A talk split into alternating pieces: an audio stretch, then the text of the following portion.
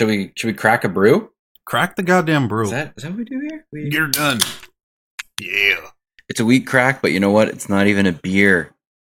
It's a cider. Oh boy. Blake's Hard Cider. I'll start that over. Blake's Hard Cider Company Triple Jam Strawberry, Blackberry, Raspberry. This cider is so good. I am not a big cider boy. This cider absolutely slaps. All right. Okay. I'm not a big cider guy either, but maybe I'll give it a go. It's got a very nice balance of like sweet and dry to it. Um, Ladies and gentlemen, you are about to witness the world's number one wrestling podcast. Let me pod to you. Yeah. What's this thing called again? Just kidding. Welcome to Let Me Pod to You. I'm Jacob. You can block me on Twitter at We Hate Jacob. I'm here with my co-host Demetri. You can find him on Twitter at Demetri Talks. Demetri, Yeah. it's been two weeks. It's been SummerSlam. It's been Dynamite 200. It's been lots of things since we last recorded a podcast. How are you feeling about the wrestling? Well, things have been very busy for the both of us, which is why we have uh, taken two weeks to record this podcast. So, in these two weeks, uh, I mean, to start with SummerSlam, uh, I just wanted to get this out the way real quick. I thought it was a above average to good pay per view. I didn't feel amazing about it, but I didn't feel like it was bad. Uh, I just felt like, all right, it was good.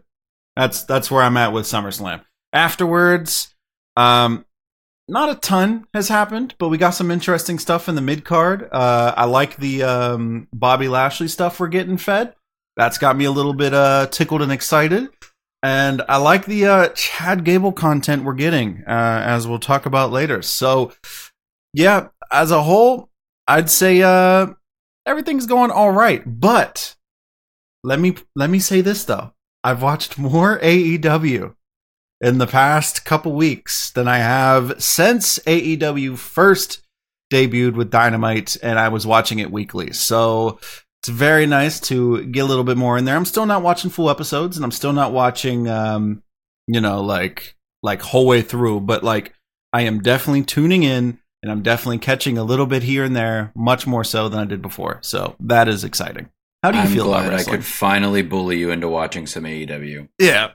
I will talk about it in my headline, which is part of our format here. Headlines: stock rising, stock falling. These can be specific wrestler storylines, etc., to kick off the conversation. But first, we have top of the mid, yeah. and you already know. Yeah. You already know him, man. It's Chad Gable. Shout out to my man Chad. Uh, thank you. I all right. So something I noticed when watching him on Raw, which I thought was interesting, watching him come out the ring, you know, his mannerisms, how he talks on the mic, really just reminds me of a guy that everybody loves. You know who that is? His name is John Cena. No, his name is not John Cena. It's LA Knight, dude. He's got charisma like LA Knight. I, I did Don't not- you think he has charisma like LA Knight? No, it's different. Different a diff- gravy. it's a it's a different gravy, but they I would put them both in the same tier of like charisma. Because Chad can make anything sound good, as can LA Knight. LA Knight just exudes more cool with what he's doing compared to Chad Gable. Like I feel like Chad Gable, like he was a nerd in school, but like a like good grades nerd at, in school, and like I'm buying what he's selling right now. And I was going to talk a Damn little right. bit about this during your top of the mid. He has the last couple weeks since he got his uh, title shot. He's come out with a different intensity. It's been less comedy and he's kind of turned that dial on the intensity up a bit more. And I'm buying what he's selling, absolutely 100% to the point that I think I I texted you the other day. I was like Chad Gable might dethrone Gunther. Mhm. Like not on not on a random raw next week, but if they do that and there's some shenanigans because they're kind of putting this into a whole Alpha Academy Imperium storyline. Mhm. I been could interesting. see something happening there. Yeah, it's been interesting to see Maxxine get uh shouted at by what's his face in the Imperium. Ludwig Kaiser. yeah, that, has been interesting. Um, I, I do want to say I agree with your little take on um, Chad's charisma. It is a different type of thing. It's a different type of gravy. It's not the cool factor that you get with LA Knight. But where I'm trying to get with the charisma is like just with like what he says, what he's able to get over, how he's able to get the crowd interact interact with him, like with all of his catchphrases, and just like when he's on the screen, you're watching what he's saying, you're paying attention to what he's saying, and you're interested. That's where I think they're similar in the sense that they grab your attention. They're great with catchphrases. They both feel like true throwbacks to an era where mm. catchphrases and like just charisma out the wazoo was what essentially made you or broke you. And I just really, I really, really enjoy that from both of them. And I always make this comparison. It's a really easy comparison to make, but it's always so fair to me the Kurt Angle comparison is so legit because Kurt Angle made a living off of comedy, but he also could turn the dial the fuck up on intensity and get buck wild. And mm-hmm. Chad Gable can do the same thing. When when Chad Gable Germans Gunther next week on Raw, oh my god, it's going to be incredible. Be nuts. Yes.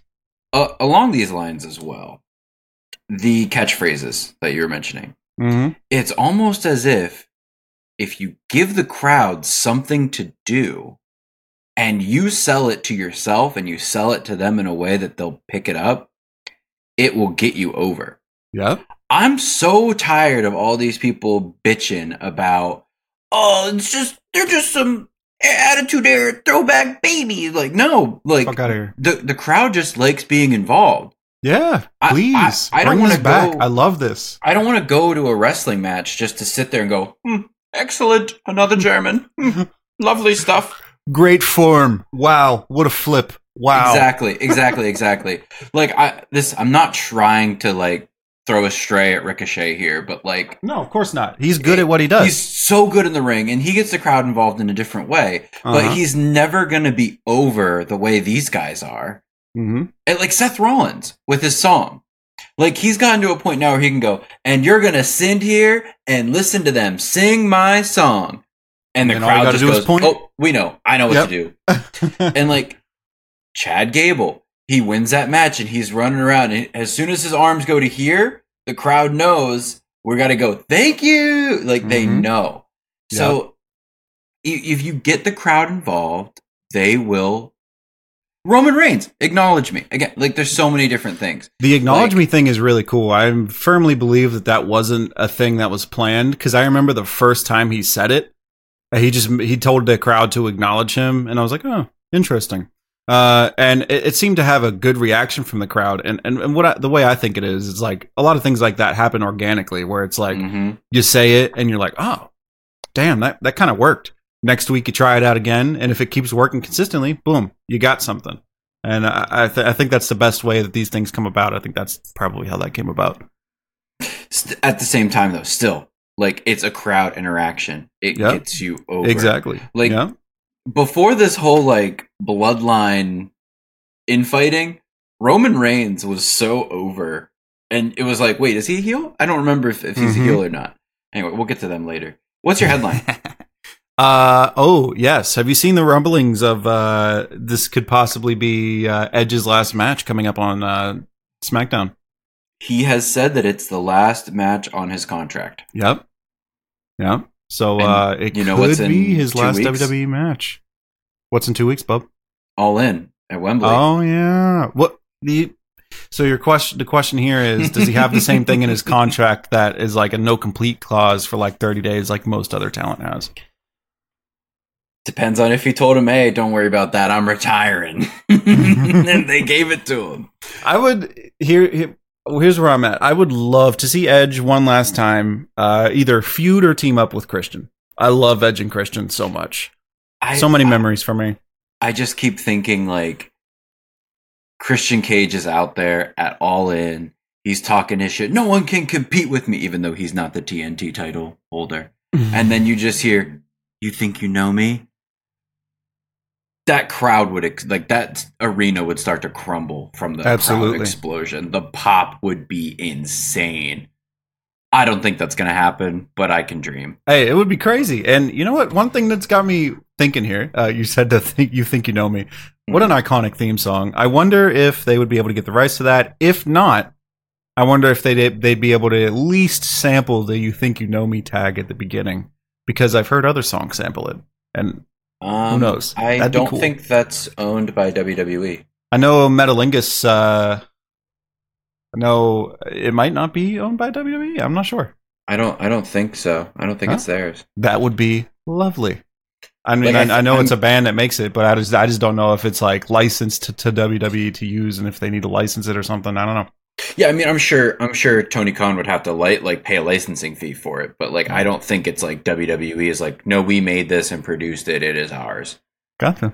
I don't think so. I don't know. Yeah, we sure. gonna see if if it happens. Of course, uh, that'd, that'd, be crazy, but I don't think and it would. But for we'll certain see. people and for certain pops, Tony Khan will pay the money. He oh, will, oh yeah, he'll put the he'll write the check. He got the bag.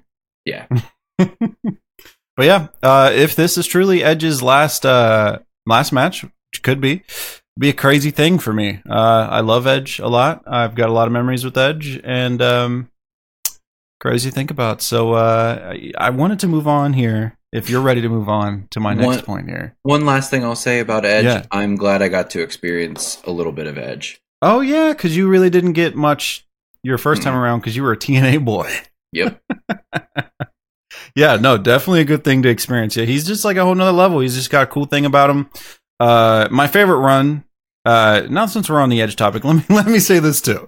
My favorite time of Edge has to be the feud with John Cena. That was just like peak WWE childhood for me. That was when I was the most into WWE. Okay, let me backtrack.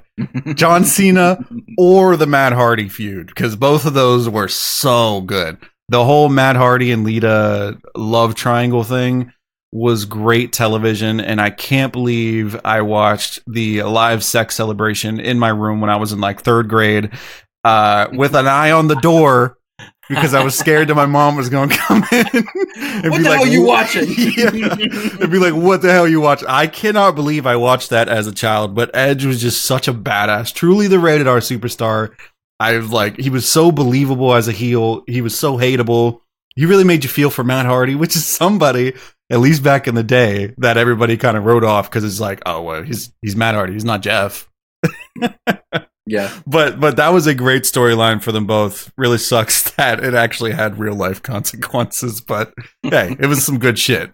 the best stories always have real life consequences. Yes. uh what's your what's your next thing? Oh, so this is an interesting one. Uh so I don't do you know who Maven is? No. All right. I didn't think you would. Uh, Maven is just kind of like a random mid card wrestler who wrestled in the WWE in the early 2000s. Uh, he was the win. I don't know if he was the winner or not, but he, he was in that show, uh, Tough Enough. Have you heard of that? All right. So that was an old show also back in the day where essentially they would train a bunch of upcoming wrestlers, uh, you know, just to work in the WWE. He was in that show and then he eventually got to be in the WWE itself. Um, okay. So with that backstory, mid card guy. Um, he had a few interesting storylines, one with The Undertaker, whatnot. I, I loosely remember him because I was pretty young at the time. Um, Anyways, he makes he has a YouTube channel. It's really good. I'll link it in the show notes. Didn't do it yet, but I'll link it in the show notes. And he actually talked uh, very transparently about the money that he made in the WWE.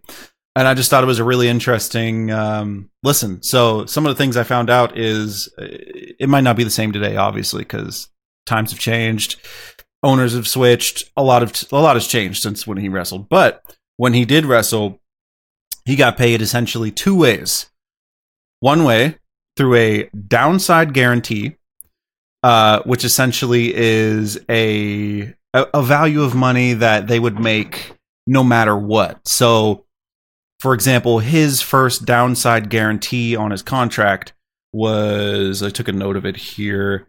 Uh, was like 50k. So roughly like a thousand dollars a week. What that means is 50k a year He's guaranteed no matter if he wrestles or not. If he gets injured, if he has to sit at home and nurse an injury, he's making 50k. Hmm, Just mhm. that's that's that is what it is. Then the other way you get paid is pay sheets. So pay sheets are what you would t- probably typically think how you would get paid is like on a per event basis. Um, so he was a mid card guy. He made roughly about, I think he said five hundred dollars a a match. Okay, um, and he would typically wrestle somewhere between three three and four matches a week with like live shows and house shows, uh, which would equate out to like two thousand dollars a week. So obviously, if you're wrestling, you're going to make more money. Makes sense. Um, but anyways, that's how much he would make as a mid card. I thought that was interesting. Now here's where it gets really interesting: is he kind of broke down a little bit farther as like more the more stuff goes. So like he broke down his like he would still get residuals. He, he still gets residuals today. He wrestled like in 2005 or something, 2004 maybe. Um, and he used to get mad money on DVD sales because that was the main way they made their cash. Uh, interesting take here. He at one point was making like three thousand dollars a quarter on DVD sales, uh, up to the WWE network. Then, of course, the WWE network dropped. Everybody stopped buying DVDs. Now he's making like three hundred dollars a quarter. So that has taken a huge hit because of the WWE network. Um, then he kind of broke down his best and worst years. So this is what I thought was really interesting about to learn about mid cards in the early 2000s. His worst year. Uh, take a guess at what his worst year was. I'll give you one guess. Uh, in terms of dollars, Yeah. Worst year. sixty nine thousand dollars. Okay, pretty close. Uh, worst year was 80k. So nothing to Not sneeze bad. at. Not bad. He was injured for the majority of it. Um, so not bad. He was like, yeah, that's totally a livable amount of money. Hmm. Keep in mind though, you do have to pay for travel expenses. You do have to pay for hospital visits. You do have to Hmm. pay for hotels, carpools, whatever. So that can dwindle down a lot. Um, so that's something to keep in mind. What do you think his best year was as a mid card talent in the early 2000s? Two hundred. Up. Really? Wow. Four hundred. 430k as a mid card talent in the early 2000s. I wasn't thinking WWE wrestlers, especially mid card talent, were making this type of money. Um, but hearing him say it, I was like, damn, that's crazy. Now, keep in mind, taxes. He said Mhm. taxes will typically take about half of that away. And then, of course, after half is away, you you, you know you got your regular expenses and you Mhm. got travel expenses and all that, but still making a pretty penny for a mid card guy. Um, so I found that interesting. Uh, he brought up a few uh, how pay per views work. So pay per views, you make like a like a bonus essentially on top of what you would normally make. So like he was making um, uh probably a couple thousand on a pay per view. His best pay per view though, he said he made thirty k for one show. That was like the best he ever did, and he was like, "Holy Damn. shit, that is incredible!" Yeah, thirty k. show it was? No, he didn't say what show it was. I I'd, I'd be interested to find that out. Probably had something to do with this feud with Undertaker. Hmm. Um, but he uh, said he was friend, good friends with the uh, like top of the card talent. Um, and that guy, he said he didn't mention who it was, but he said that guy would regularly make over 100k every pay per view. So like Just on the pay per view. just on the pay per view views, 100k a pay per view. So he was saying um, back then, obviously, people had to buy pay per views. Mhm. Um, so like to make that much money, you had to actually generate the buys instead of like people just subscribe. So he just kind of went into detail about how like pay per views actually really mattered, not only to like the fan but also to the wrestler because it was like a huge payday. And you felt really good if you get to the top of the card. So everybody was like really competing to get like that that prime time pay per view spot. Um, so yeah, there was just some some cool stuff he uh, said about the uh, WWE pay. I thought that was a cool listen. So yeah, I'll link the Maven YouTube channel. It's actually got a lot of cool gems. The video that video specifically is like 13 minutes, so there's a lot more in depth he goes in, and um, there's a lot of stuff he talks about, which is really interesting. Um, I think he's kind of an underrated uh, YouTube channel. So if y'all have not checked that out, I would definitely recommend to check that out. That would be great. I look yeah. forward to seeing that. You like that long-winded? Uh, I did. we also need to take a quick break because my mic disconnected. Oh no. okay. Wow. Back like we never left. Oh yeah. Macho Man. Let's go. Speaking of Macho Man, uh, it was good to see you, my favorite Macho Man, for SummerSlam. And that's my headline was SummerSlam was a big high point for wrestling for me. Yes. Having all of my wrestling watching friends in one place. Mm-hmm. I really, really like that a lot. But after a high point in anything, um, uh-huh. I have now had quite a down point of wrestling where it's been like a drag to watch a little bit. Dude, yeah. Um, it's been like I don't know. I just have been I don't know. Some of the storylines have not been landing for me either. I just don't really care about some of it, and it's been maybe that's part of it. I don't know. That's my headline. Is SummerSlam was so good that now wrestling's been a little bit for me. But we're going to talk about some stuff that's good, and I don't think we did. We put anything. How do we not? Oh my god. Okay, I'm gonna adjust this. we're we're gonna do headline number two for me because you had two headlines. All right, go ahead, ball out. Austin Theory is no longer the United. States. Oh States my champion. god! How did we not talk about that? so much has happened. That's why. Yeah. Uh, I'm gonna be honest. I don't really understand the choice of picking Rey Mysterio. Transition champion. Yeah, but like, why not Santos Escobar? Hmm, I don't know. Good question.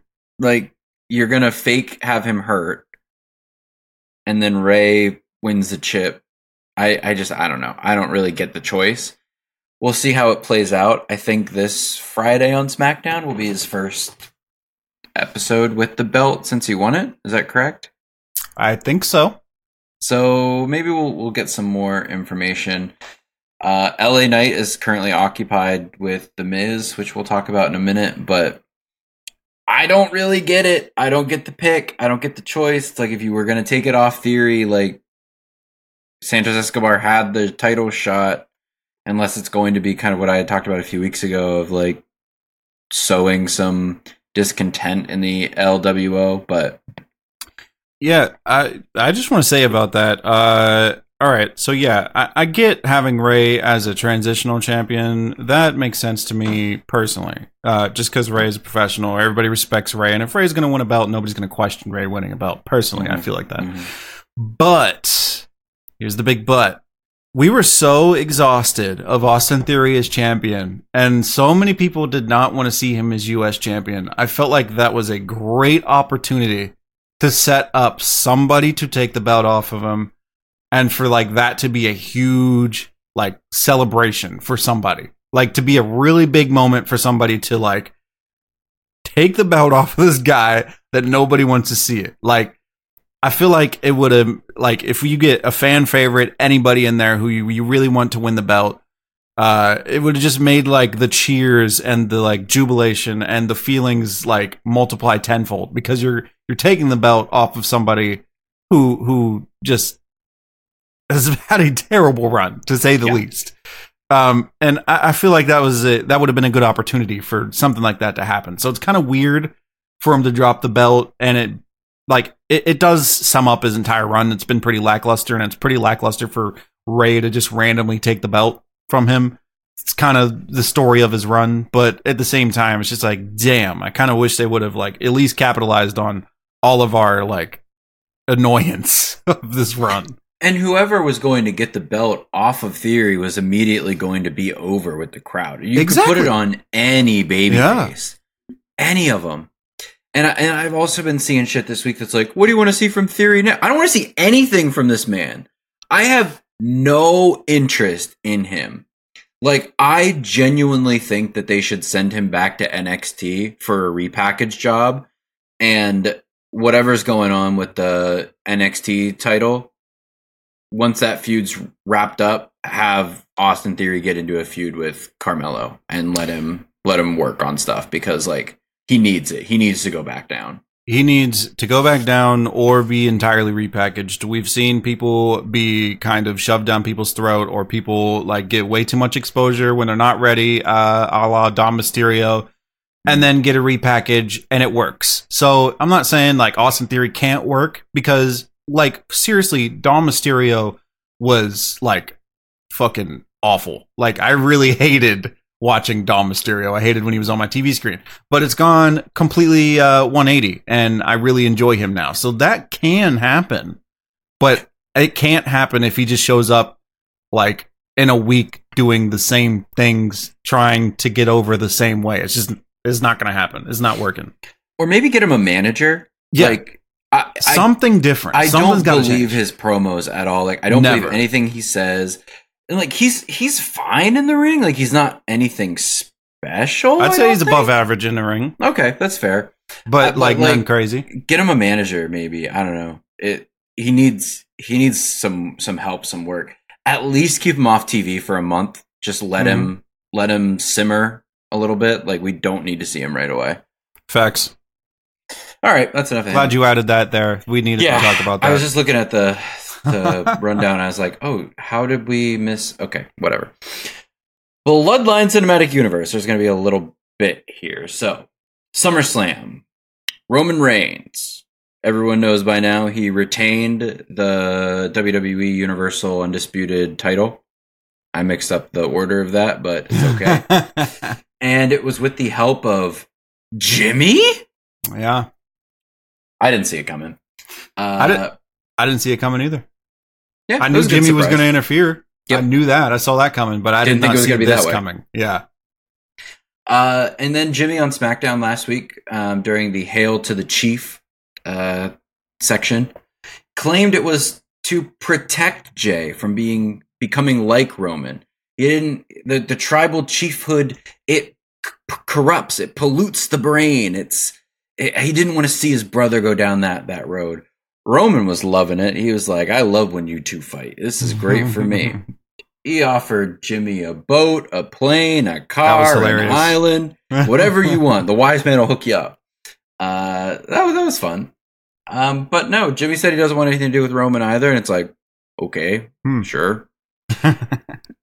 Jey super kicks solo. He super kicks Roman. He spears Roman. I love Jey. And then he did you like did you notice how slowly Jimmy was walking up that ramp though uh-huh. to like make the segment work? Yes, like you could see him in so the background and yeah. he's like Gotta take it slow. this is the slowest walk I've ever done. I was like, what is happening? Yep. and then after Jey beat up everybody in the ring, he's like, Jimmy, get down here. Jimmy's coming down. He's like, my brother's back. My brother's back. My arms out. Bam! Super Pow. kick right to the jaw.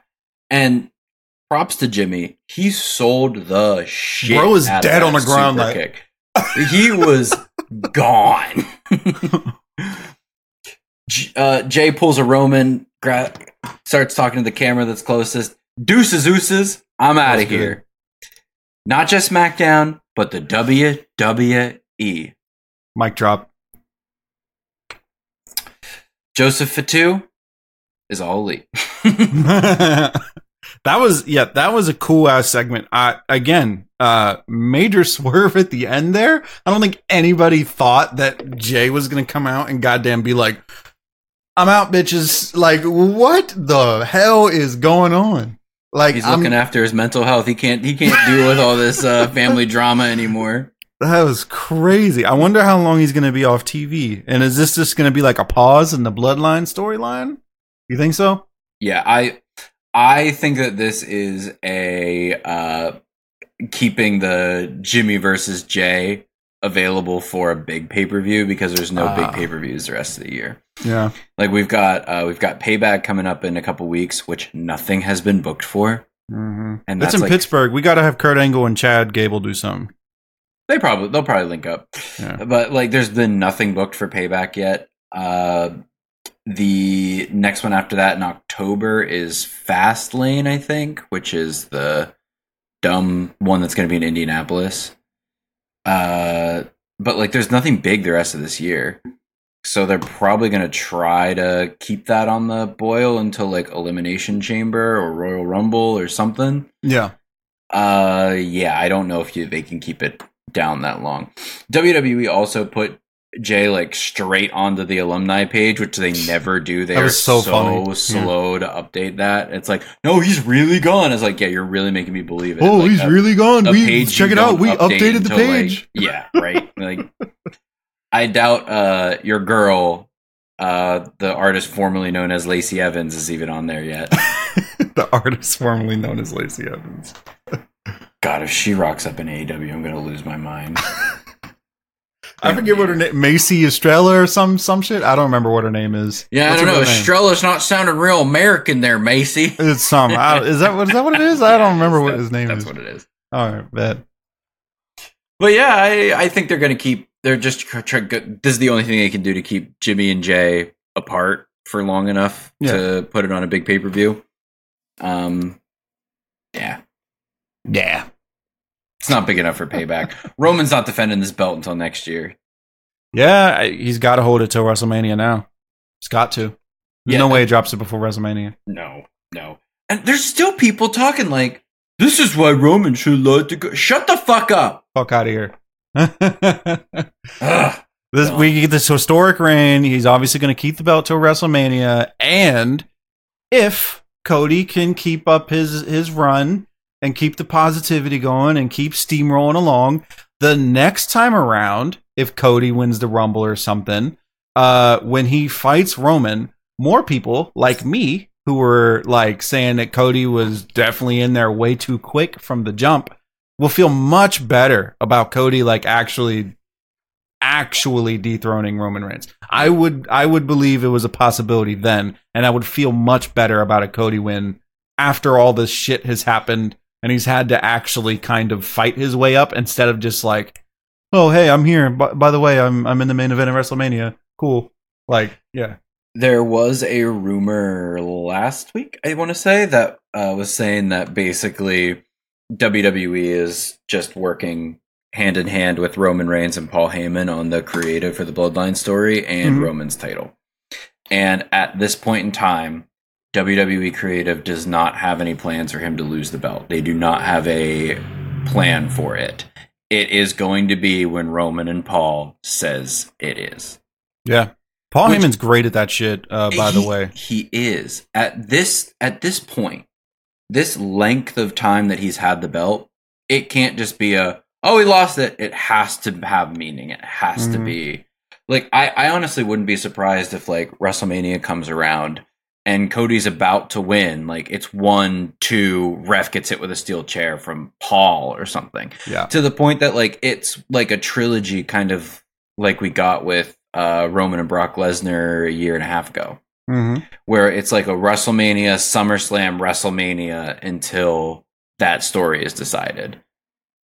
That shit's memorable, and his Bloodline story's been incredible like you said, everybody who was like Roman should have lost it, hell the fuck no. We are like steamrolling ahead. The Bloodline storyline is kind of what's keeping SmackDown afloat. Like it's really kicking ass. It's the best thing WWE has right now. So Which, going back to the United States Championship, that's why that belt needs to be important. Mm-hmm. Yep. And oh, this is just a random uh, side piece I wanted to add, just because uh, you were not watching WWE at this time, a little bit before your time, not not long. Uh, you were talking about uh, Heyman being a big part of creative. There was a point uh, in the last few years where WWE creative was like struggling hard, and Raw was like a like it can be a hard watch still sometimes, but at this point in time, it was like really awful like a bad oh, watch. when I when I first started watching, like Raw was basically unwatchable. Like yeah, I it, I was only watching SmackDown because Raw sucked so hard. Yeah, it was like that. It it was just really fucking bad. And then they actually made a really cool decision. And uh, Paul Heyman uh, was was the I forget what his role was, but essentially he oversaw creative for Raw. He got a promotion. Mm. He got to oversee creative for Raw. Literally the first episode he was in charge there was like a some sort of fight and somebody got put through the like stage like area at the very top where the the screen Damn. is. Somebody got put through it and like there was like electricity and like lightning and shit and everybody's like, "Oh, damn, say hello to the Paul Heyman era. This shit's crazy." so yeah, Paul Heyman did a great job there and then some, you know, cuz Vince McMahon does Vince McMahon things. For some reason, things were going well, and then he was like, "All right, Paul Heyman, you're out of here," and uh, that was the end of that. But that was a cool run, so I believe Paul Heyman has, you know, good things. well, he's he's got a proven track record of being Of course. very creative. I mean, Yeah, there was um, there was a documentary I watched. God, it was a couple months ago now, but it was basically about the era of Paul Heyman being an authority figure and running SmackDown, basically. Mm-hmm. And the documentary is basically breaking down how Raw was really good, great numbers, winning TV every week on Monday. But SmackDown was a dog shit pile. And at that point in time, it was on Thursdays, so it wasn't competing with like Friday night crowd of like just people not watching TV on Friday night primetime. Yeah. But it wasn't winning anything on Thursday. They put Paul Heyman in charge, and within like I think the quarter that they put him in charge, SmackDown started beating Raw, and Vince was pissed. There was a point, bro, where as a kid, like I, I mentioned this before on an older podcast episode, as a kid, I really wanted to watch SmackDown because there were just so many cool storylines and shit that I would see on Raw. Like shit happened on SmackDown, and I'd be like, I want to see that. I couldn't watch it because I didn't get SmackDown where I lived, but like, bruh, I wanted to watch that so bad. Yeah, it the um the thing that I was watching is Paul was talking. He was like, and Vince was pissed, of Yeah. course, because I was beating him. And Yep. so he had a meeting, and he was like, "I need you to like tone things down a bit so that Raw is the number one show that we have because it's our flagship show." Oh, and genius. I stood up and said, "Write a better show." and yes, facts. And uh, and Paul was saying he's like, and basically the reason I felt I could say that to Vince at that point in time is the contract that I signed when I got that promotion basically said if he fired me, he had to give me fifteen million dollars. And if he wanted to fire me for fifteen million dollars, I'd take my fifteen million dollars and get the fuck out Yep. of there. It was, some, it was a I don't know if it was fifteen, but Yeah, it was like a ridiculous crazy number. number, Yeah. yeah. and I was like, good, good. Paul Heyman's a man, dude. You know who else is the man, Demetri? Who? The Miz. He is the gateway to going up the card. You're damn right. He's so good at his job. And who is the Miz putting over now? Oh, our boy. L A Knight. Yeah. It's been it's I yo, I feel like we said this on an older podcast that LA Knight would work really well with Miz. I could be mistaken, but I feel like we said that. It just makes sense. They're both great, very Mhm. charismatic. The Mhm. Miz, like you said, is like the gateway to like stardom. He just can put anybody over. Not that LA Knight needs to be put over, but literally the combo of them both this got me very excited. Did you I mean their first little spat they had, that had everybody on the internet like, damn, we need more of this. Cause that shit was good, dude. And I, I think part of the reason they did that too is it's like, okay, we know what LA Knight can do in the Uh-huh. ring. We know he's pretty good on the mic. Let's put him with the best person in the company on the mic and see how he fares. Yep. It was gold.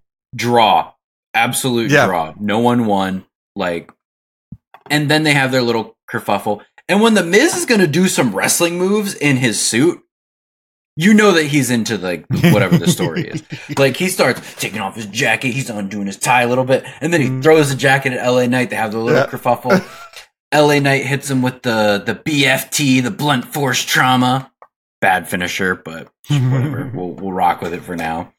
Uh, and then like the Miz is on the ground and he goes, "Good to meet you.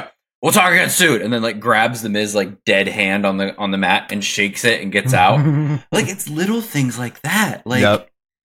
It's entertaining. LA Knight held his own. He did what he needed to do. He did the wrestling he needed to do, and this program is going to be very good. I'm more interested in this program already than I was in the LA Knight Bray Wyatt program.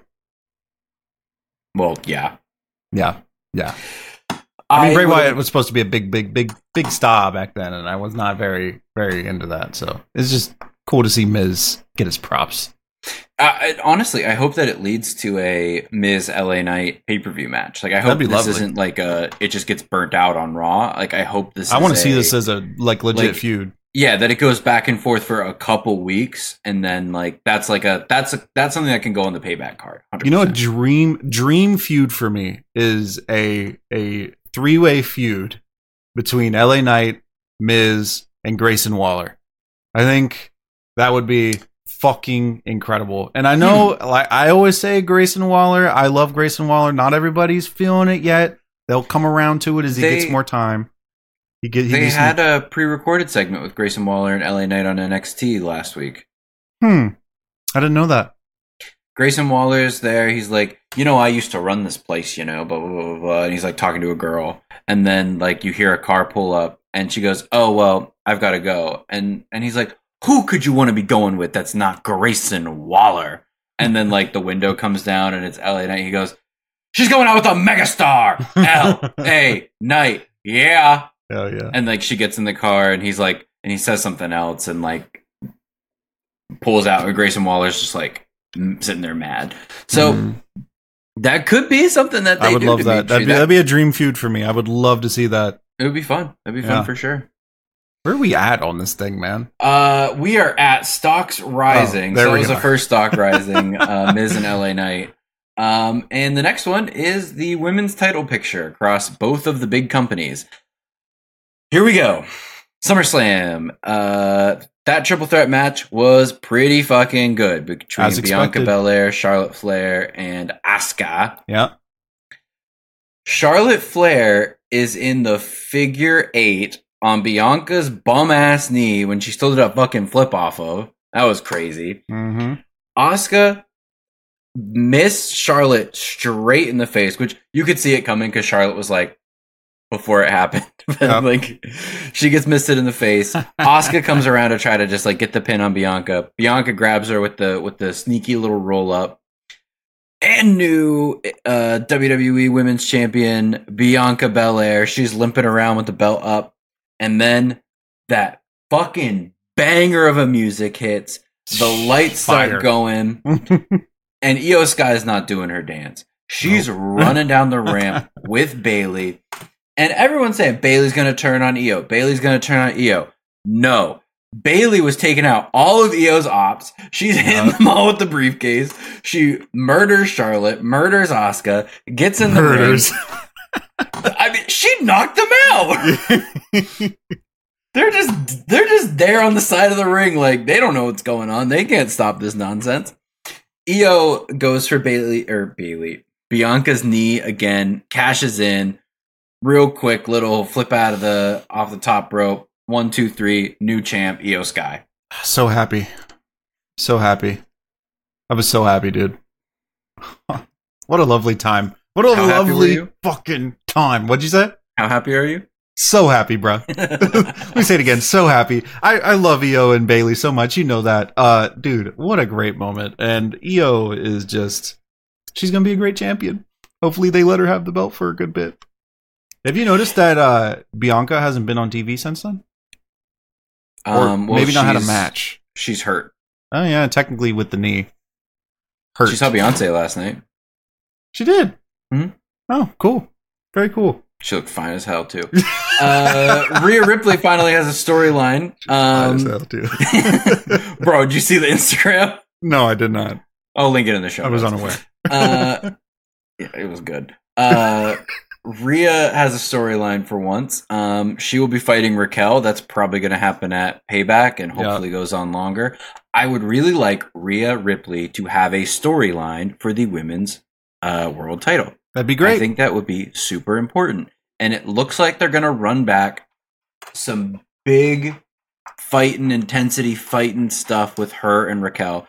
I think Raquel is the only woman in the current women's roster that's actually bigger than Rhea Ripley, just in terms of like height and strength. Like I think she's the only one that can like match her and or best her at just being like a powerhouse style wrestler. Yeah, no, you're definitely right. Most most of the women on the roster are not very big.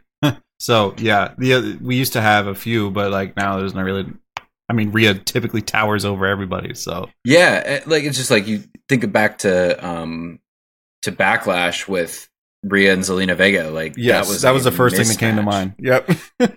so I think I think this is one of those those kind of deals that can go on for a little while between between Rhea and um and Raquel.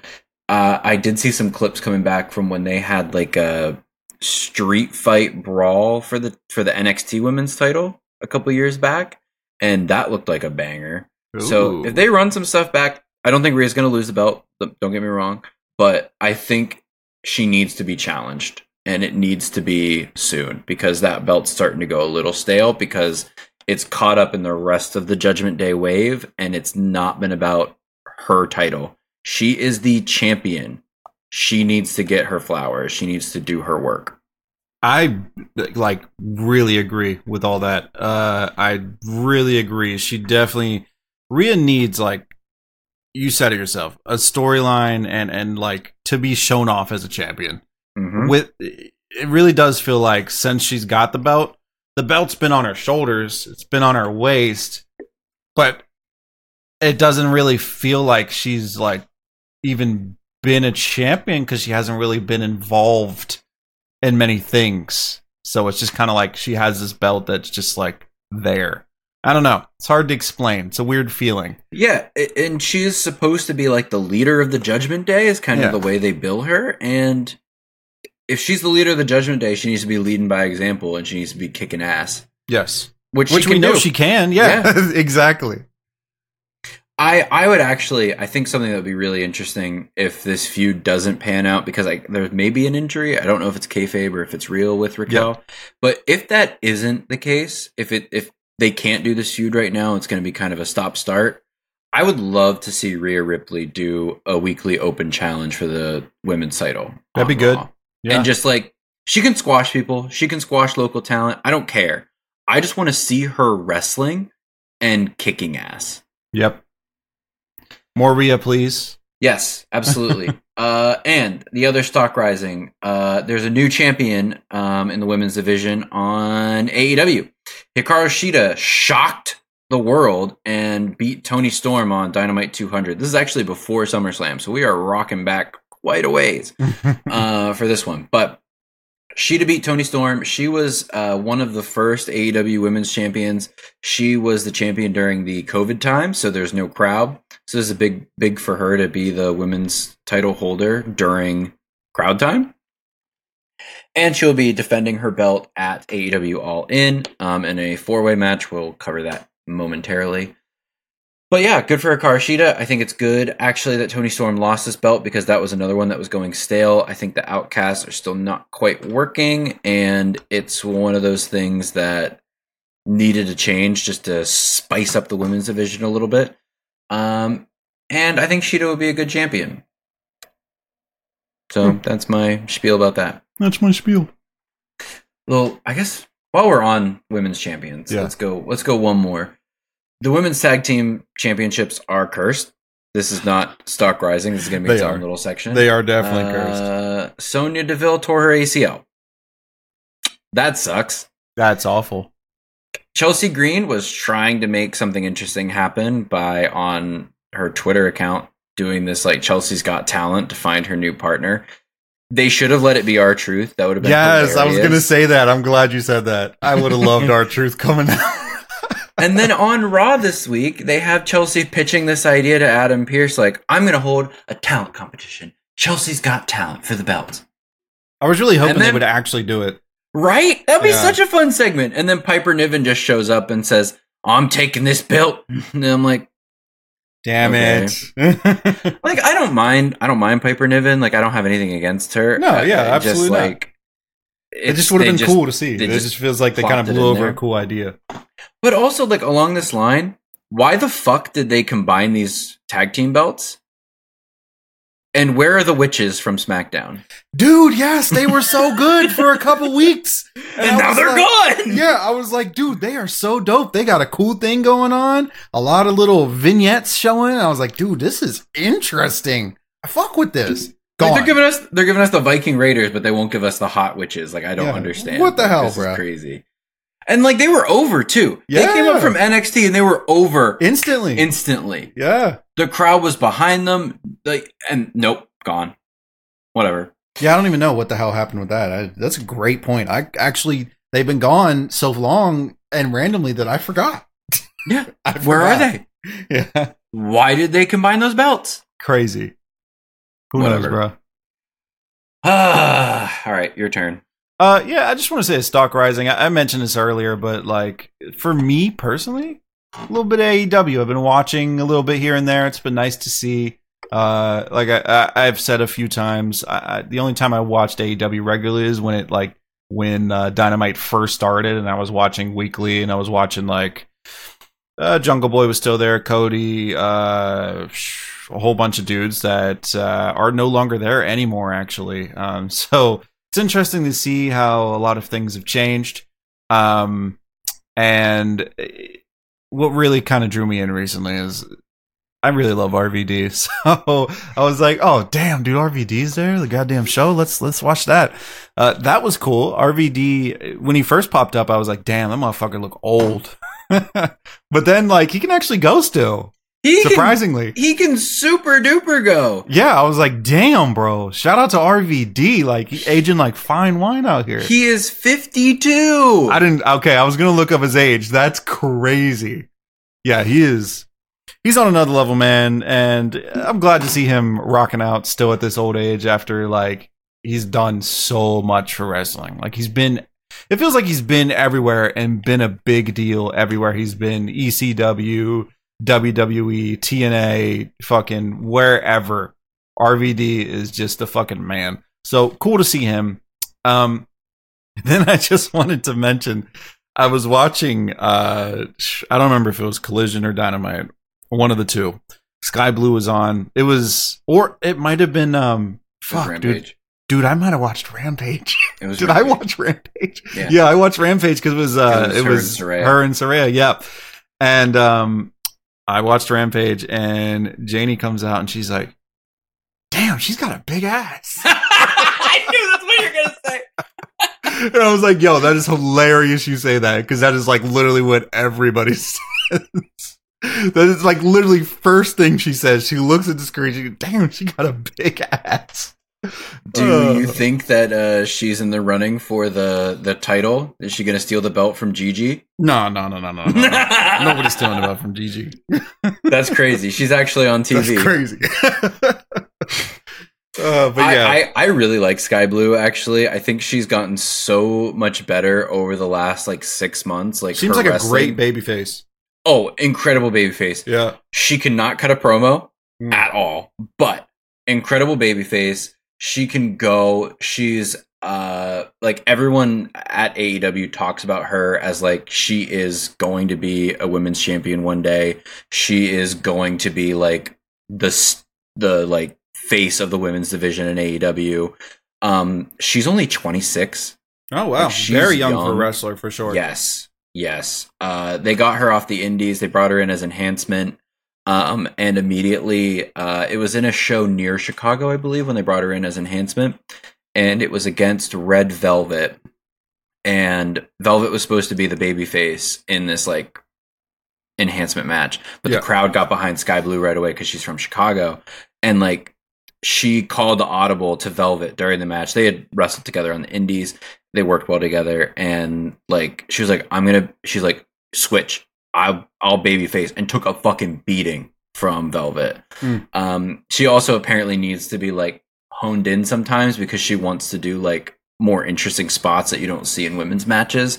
Like she wants to do more table stuff. She wants more chairs. Like she wants to do like some hardcore women's matches. And there are people there that want to do it too but they've got to like build a story for it. But i really like Skye Blue she did a great interview on AEW Unrestricted um, recently, and I would really recommend seeking that out if you want to learn more about the person behind the wrestler.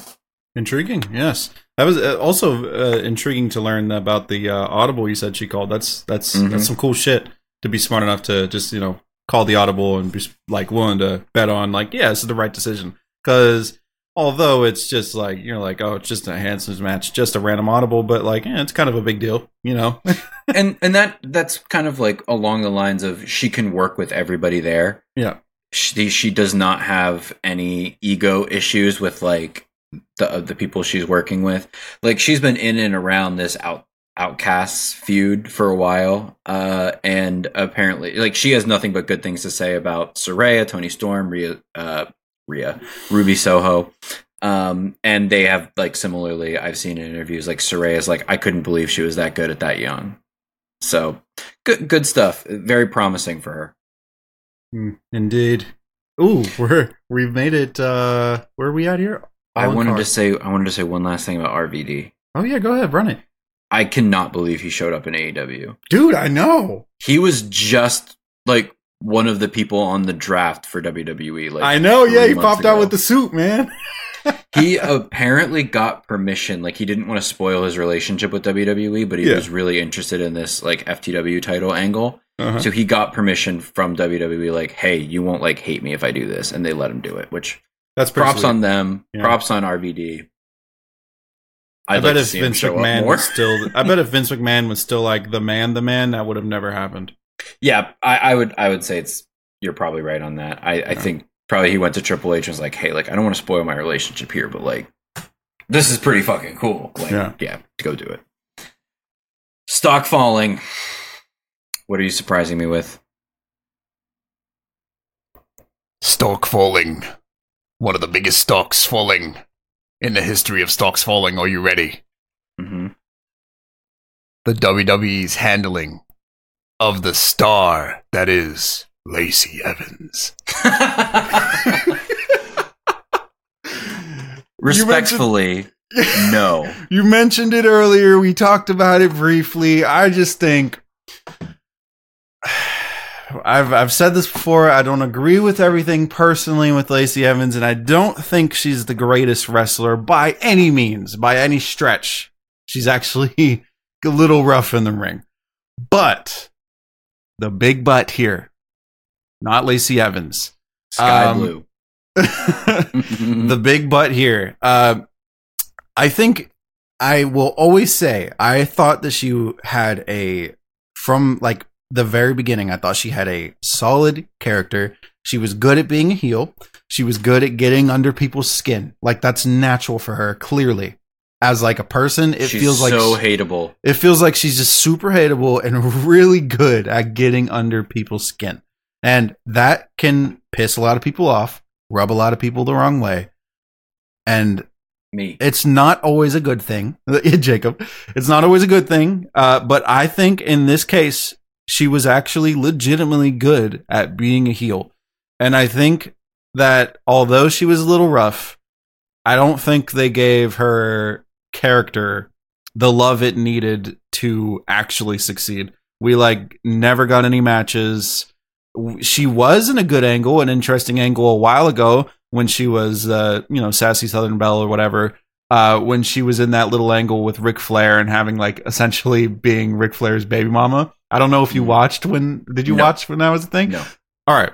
So, long story short, she was in a feud with Charlotte Flair. It was actually pretty interesting because um, Ric did some shady shit and like dipped out on Charlotte when she needed help or something. Turned out he dipped out because he was there with he had a relationship with Lacey Evans. And the storyline essentially was that Lacey Evans was in love with Ric Flair and Ric Flair was just infatuated with Lacey Evans and he was just being like a piece of shit dad to his daughter because he was like, oh, "Well, fucking Lacey Evans. What, what do you want me to do? I'm Ric Flair."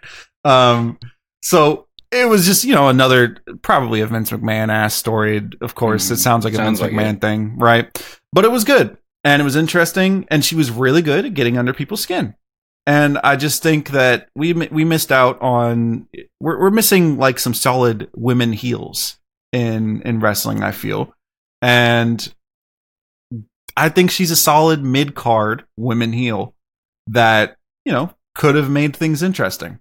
But I, I guess I guess right there is the problem. What's that? There isn't enough love for the women's division in in AEW, in WWE, in either of these major companies for mid card women's matches. Exactly. I'm Everything not expecting Lacey Evans match. to be a star, but I think she's like a really good mid card level heel. Could yeah, have been good. Absolutely. I'll give you that. I will absolutely give you that. Like right now, I guess you technically say the mid card women's story is uh Becky Lynch and Trish Stratus. Just crazy but, like, to say. That's yeah, but that's not mid card. Like Yeah. that is main event level work, but Yeah. it's mid card because neither it's not for a belt. Yep.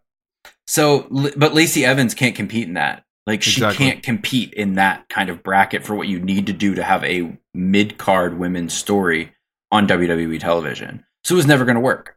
I mean, it's like Zelina Vega had a title shot in May. Where the fuck is she? Yeah, great point. She's just going woo LWO. Like she's just there. Like she's got the flip flop. Like I'm I'm sure she's on dark matches like before SmackDown, after SmackDown. Like I'm sure she's rocking that, but like overall, like she's nowhere after a title match. Natalya off TV again after Yeah. a couple title matches.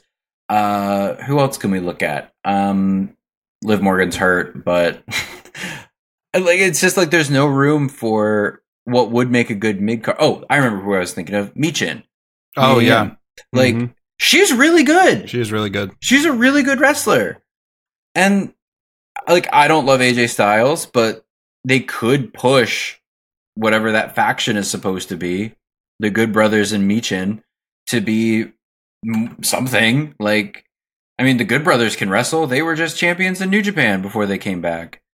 Like all everyone in that faction can go and they're soiling in the mid card. Like there needs to be more room for more women's matches just in general and that's something where both companies really struggle Wow, way to turn that into something you agreed with me a little bit. That is crazy. I never would have thought I'd see the day where you somewhat agree with me on a Lacey Evans take.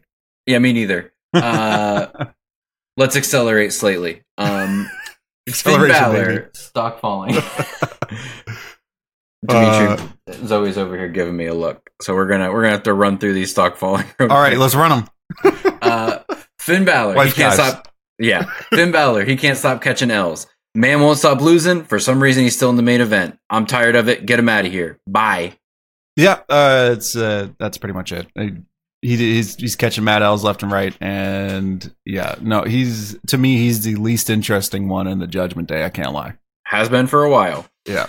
Uh, what's your next thing? There's a potential spoiled return that I won't spoil because I had somebody on Twitter spoil it for me. But there's a guy connected to the Bloodline storyline uh, who had tweeted. Somebody tweeted out a promoter, I think, tweeted out a thing of them saying that they would appear at an event. Oh, as- everyone's everyone's already seen this. Hey, hey, hey! It- I, no. A lot of people have, but not everybody. Spoiler alert: the the seven people that listen to this podcast have probably fucking seen this. Uh, it was on a promoter poster poster that Rikishi was going to be a special referee for Payback. Spoiler. Rikishi has even said this was a promoter mistake. This is not happening. Well, that's what you would say. For what? Like, what's he? What's he officiating? Uh, Jimmy and Solo at Payback. Who Oh. fucking cares? I, I love Rikishi. I care. Yeah, whatever. if you're mad, send your hate to me. I'm we hate. I'm at we hate Jacob. Hate with an eight. You're mad, send it to me. If you're mad, get some somebody who knows Rikishi. Call him up. Get him to stink face Jacob. I've like I've seen this so many times across multiple platforms. I've seen it on Twitter. I've seen it on fucking Facebook, bro. Like this is everywhere. Like everyone has seen this nonsense. I hate that people spoil things. it's not even a spoiler if a promoter fucked up and said, "Hey, come get like pay fifty dollars for an autograph from Rikishi." By the way, it's going to be a payback. Like What's the a s- promoter's just trying to get more money. No, no, no. The promoter, sure, the promoter fucked up, but like accounts being like, a promoter spoiled this, and then they just like plaster it on the internet, and I'm like, bro, you just spoiled it for everybody more than the promoter spoiled it. That that's where I get annoyed. But it's not happening anyway. It doesn't matter. Mm, We'll see. I, I wouldn't be surprised if Rikishi comes in to do some kind of family refereeing at some point. Yeah. But I don't think it's happening yet. Move on. Okay. Uh, last talk following WrestleMania ticket prices. I know I shouldn't be surprised, but uh, I saw the the pre-sale ticket prices. I was like, damn, I guess I'm not going to WrestleMania. Yeah, I really thought about it heavily, and but like even before the ticket prices came out, I was like, I don't know, I might not because I really like watching WrestleMania at home. It's still really good, and just to have to spend all that money and then also I may be able to too. travel, yeah, I may be able to stay at my sister's house. She lives near Philly. That may work, but still, That's a lot to go through to s- sit at like mediocre ass seats at best. I know. Uh, when I could just sit in the comfort of my own home and watch. So eh, my we'll my current plan for it is basically I'm going to wait till March and see what's left over and what they're just trying to get sold. Yep. Like if there's like a mid tier seat that's in the like two hundred ish dollar range, and they're just like we need to sell these seats, I'll take it. Yeah, but I would do that. I'm not. I'm not buying. I'm not buying anything tomorrow. That's for fucking sure. I ain't buying six hundred dollars seats, bro, for me and Jannie, and dropping a thousand dollars to sit. Mid. Hell no. Fuck no. No.